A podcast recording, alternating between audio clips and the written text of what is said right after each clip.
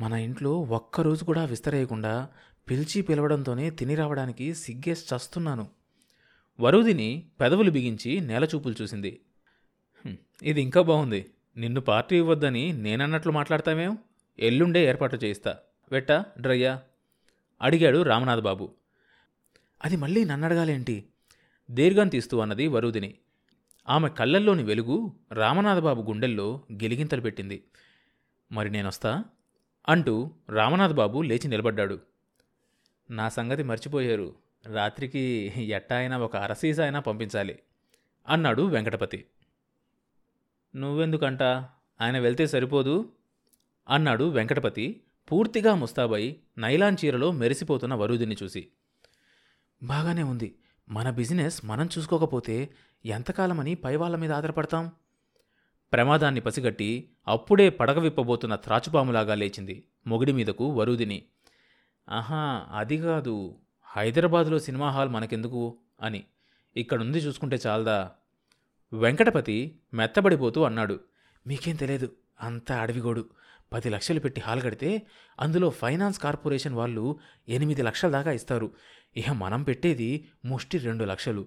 అందులో మన వాటా లక్షే కదా. ఉన్నదంతా అమ్మించి ఈ హాల్ కింద పెట్టించావు. ఇంకా లక్ష రూపాయలు ఎక్కడి నుంచి తెస్తావు? ఆ లక్ష రూపాయలు మనం తేవాల్సిన అవసరం లేదని చెప్పడం లేదు. మన థియేటర్ ఐదేళ్ళకు లీజుకిస్తే లక్షన్నర అడ్వాన్స్ ఇస్తామంటున్నారు.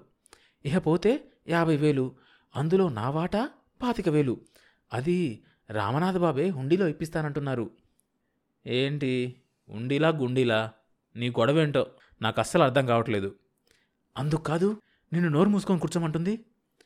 పెళ్ళాం అన్న మాటలకు వెంకటపతి తలెత్తి చూశాడు. అన్నిటికీ అపశకునాలు అనుమానాలు. పాతిక వేలు పెడితే ఐదు లక్షల ఆస్తి మనదవుతుందని చెప్తుంటే మధ్యలో నీ నసుడేంటి? ఆ, అవుద్ది. పాతిక వేలు ఐదు లక్షలు అవుద్ది. హైదరాబాద్లో థియేటర్ల కలెక్షన్స్ ఎలా ఉంటాయో నీకేం తెలుసు? గోపాలరావు నాలుగేళ్ళలో హాలు మీద పెట్టిన పెట్టుబడి మొత్తం సంపాదించాడు.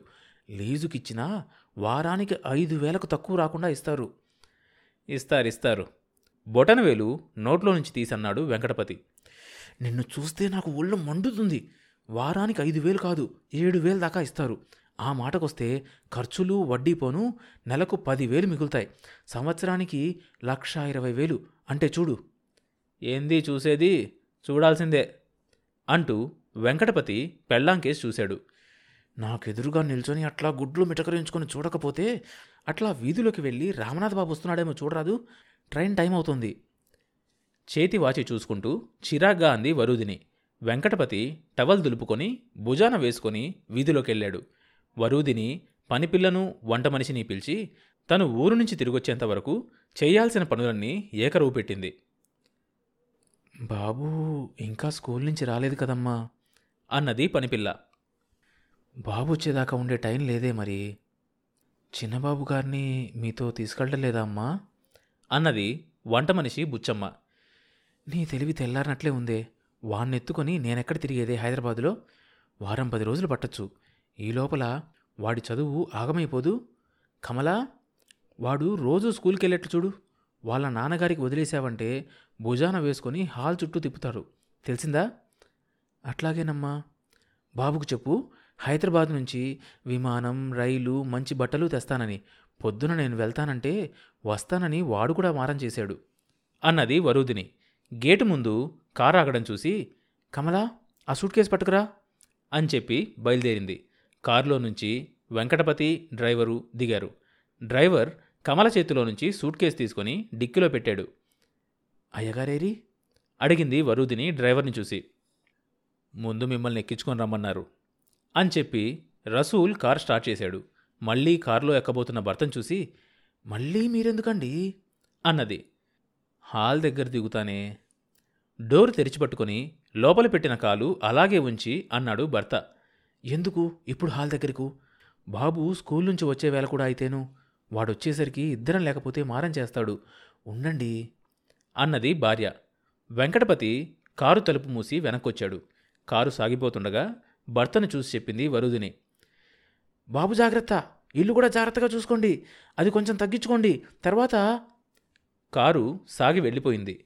దుమ్ము లేపుకుంటూ వెళ్ళిపోయిన కారును చూపు కందినంత వరకు చూస్తూ నిలబడ్డాడు వెంకటపతి. వారం రోజుల్లో వస్తానన్న వరుదిని పది రోజులకైనా రాలేదు. వరుదిని వెళ్ళేటప్పుడు ఏమీ చేయలేకపోయిన వెంకటపతి తీరా భార్య వెళ్ళాక ఆమెను వెళ్ళకుండా ఆపితే బాగుండేదేమో అని అనిపించింది అది తను ఆపితే ఆగుతుందా? అనే అనుమానం వచ్చి ఆ ప్రశ్నకు సమాధానం తెలియక అంతటితో ఆ ప్రశ్నే వదిలేసుకున్నాడు. ఒకప్పుడు తనను చూస్తేనే హడలిపోయే వరుదినికి ఇప్పుడు తనన్నా తన మాటన్నా బొత్తిగా కాతరలేదు.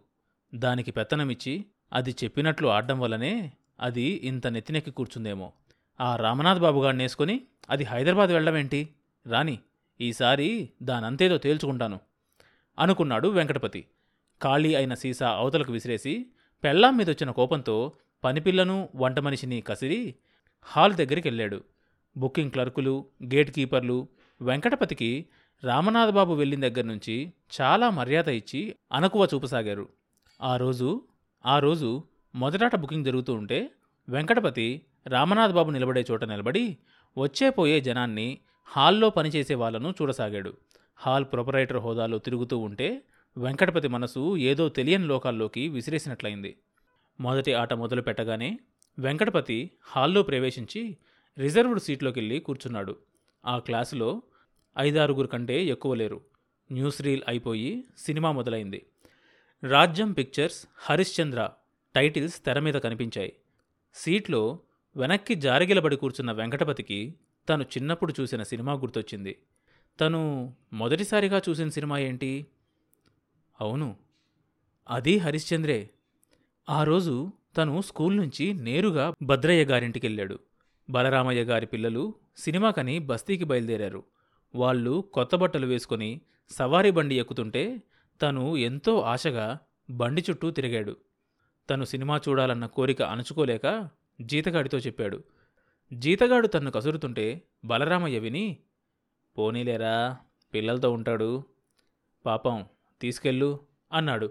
అప్పుడు బలరామయ్యను తను ఎంత మెచ్చుకున్నాడో మనసులో.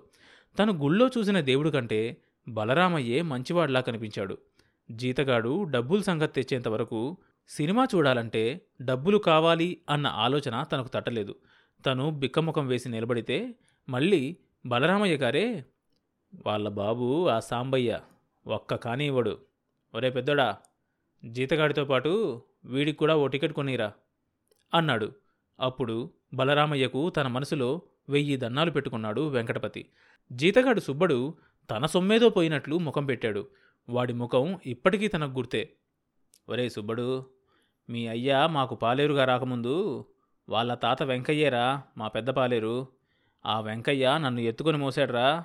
ఆ వెంకయ్య మనవడే వీడు. ఎవరనుకున్నావు? అలా చెప్తున్నప్పుడు తనకు బలరామయ్య అంత మంచివాడ్లా కనిపించలేదు. ఎందుకు అట్లా అనిపించిందో అప్పుడు తనకు అర్థం కాలేదు. బండి ఊరి బయటకు వచ్చేదాకా సుబ్బడు ముందు పగ్గాలు పట్టుకొని నడిచాడు. ఊరు దాటిందాకా తనను బండెక్కనీయలేదు వాడు. బండి వెనకే తను పరుగులు తీశాడు. తనను ఎక్కించకుండానే బండి తోలుతాడేమోనని తనకు భయం వేసి ఏడుపొచ్చేసింది ఒరే వెంకటపతి ఏకెక్కు తొందరగా. గిత్తలాగేట్లేవు అని తొట్లో నుంచి అరిచాడు సుబ్బడు. తను వెనక పరంపట్టే పట్టుకుని బండి ఎక్కుతుండగా బండి కదిలింది. ఓ చేత్తో పరంపట్టి మరో చేత్తో జల్లా పట్టుకొని వేలాడాడు. అలా ఎంతసేపు వేలాడాడో సరిగ్గా గుర్తురావటం లేదు. కానీ బలరామయ్య గారి పిల్లలు అదో తమాషాగా అనిపించి గగ్గోలుగా నవ్వడం మాత్రం గుర్తుంది. తను చచ్చి చెడి ఎట్లాగో బండి మీదకు పాకాడు. గొంతెండిపోయింది ఒళ్ళంతా చెమటలు పట్టింది. జల్ల చివర ముడుచుకొని బిక్కుబిక్కుమంటూ బస్తీకి చేరేదాకా అలాగే కూర్చున్నాడు. బలరామయ్య గారి పిల్లలు వాళ్ళది వరకు చూసిన సినిమాల గురించి చెప్పుకుంటుంటే తను శ్రద్ధగా ఆశగా విన్నాడు. బండి బస్తీ చేరుకుంది. అప్పుడు ఇన్ని ఇళ్ళు దుకాణాలు రోడ్లు సినిమా హాళ్ళు హోటళ్ళు లేవు. బండి సరాసరి సినిమా హాల్ గోడ పక్కకొచ్చి ఆగింది. సుబ్బడు బండి దించి ఎద్దుల్ని బండికి కట్టేశాడు. జల్లలో ఉన్న ఎండుగడ్డి తీసి ఎద్దులకేసి మళ్ళీ చాప జల్లలో పరిచి బండి పక్కన హాలు ముందు నిలబడ్డ బలరామయ్య గారి పిల్లల దగ్గరకొచ్చాడు. అప్పటికే బలరామయ్య గారి పెద్ద కొడుకు ఐదు కుర్చీ టికెట్లు కొన్నాడు. వాళ్ళంతా హాల్లోకి వెళ్ళడానికి సిద్ధంగా ఉన్నారు. పెద్దమ్మాయి తన భుజాన నిద్రపోతున్న పిల్లను సుబ్బడికిచ్చి ఇదప్పుడే నిద్రపడింది. నువ్వెత్తుకోరా. దీనినే మొయ్యలేను. అన్నది. పెద్దబ్బాయి జీతగాడి చేతిలో అర్ధ రూపాయి పెట్టి తమ్ముళ్ళను చెల్లిని వెంటబెట్టుకుని హాల్లోకెళ్ళాడు. హాల్లోకి వెళ్ళాడు నేల టికెట్ కంత దగ్గర ఇంకా జనం తోసుకుంటూనే ఉన్నారు. జీతగాడు భుజాన ఉన్న పిల్లని తనకిస్తూ అమ్మాయి గారిని ఎత్తుకో. నేను వెళ్ళి టికెట్ తీస్తా. జాగ్రత్త పడేసేవు అన్నాడు.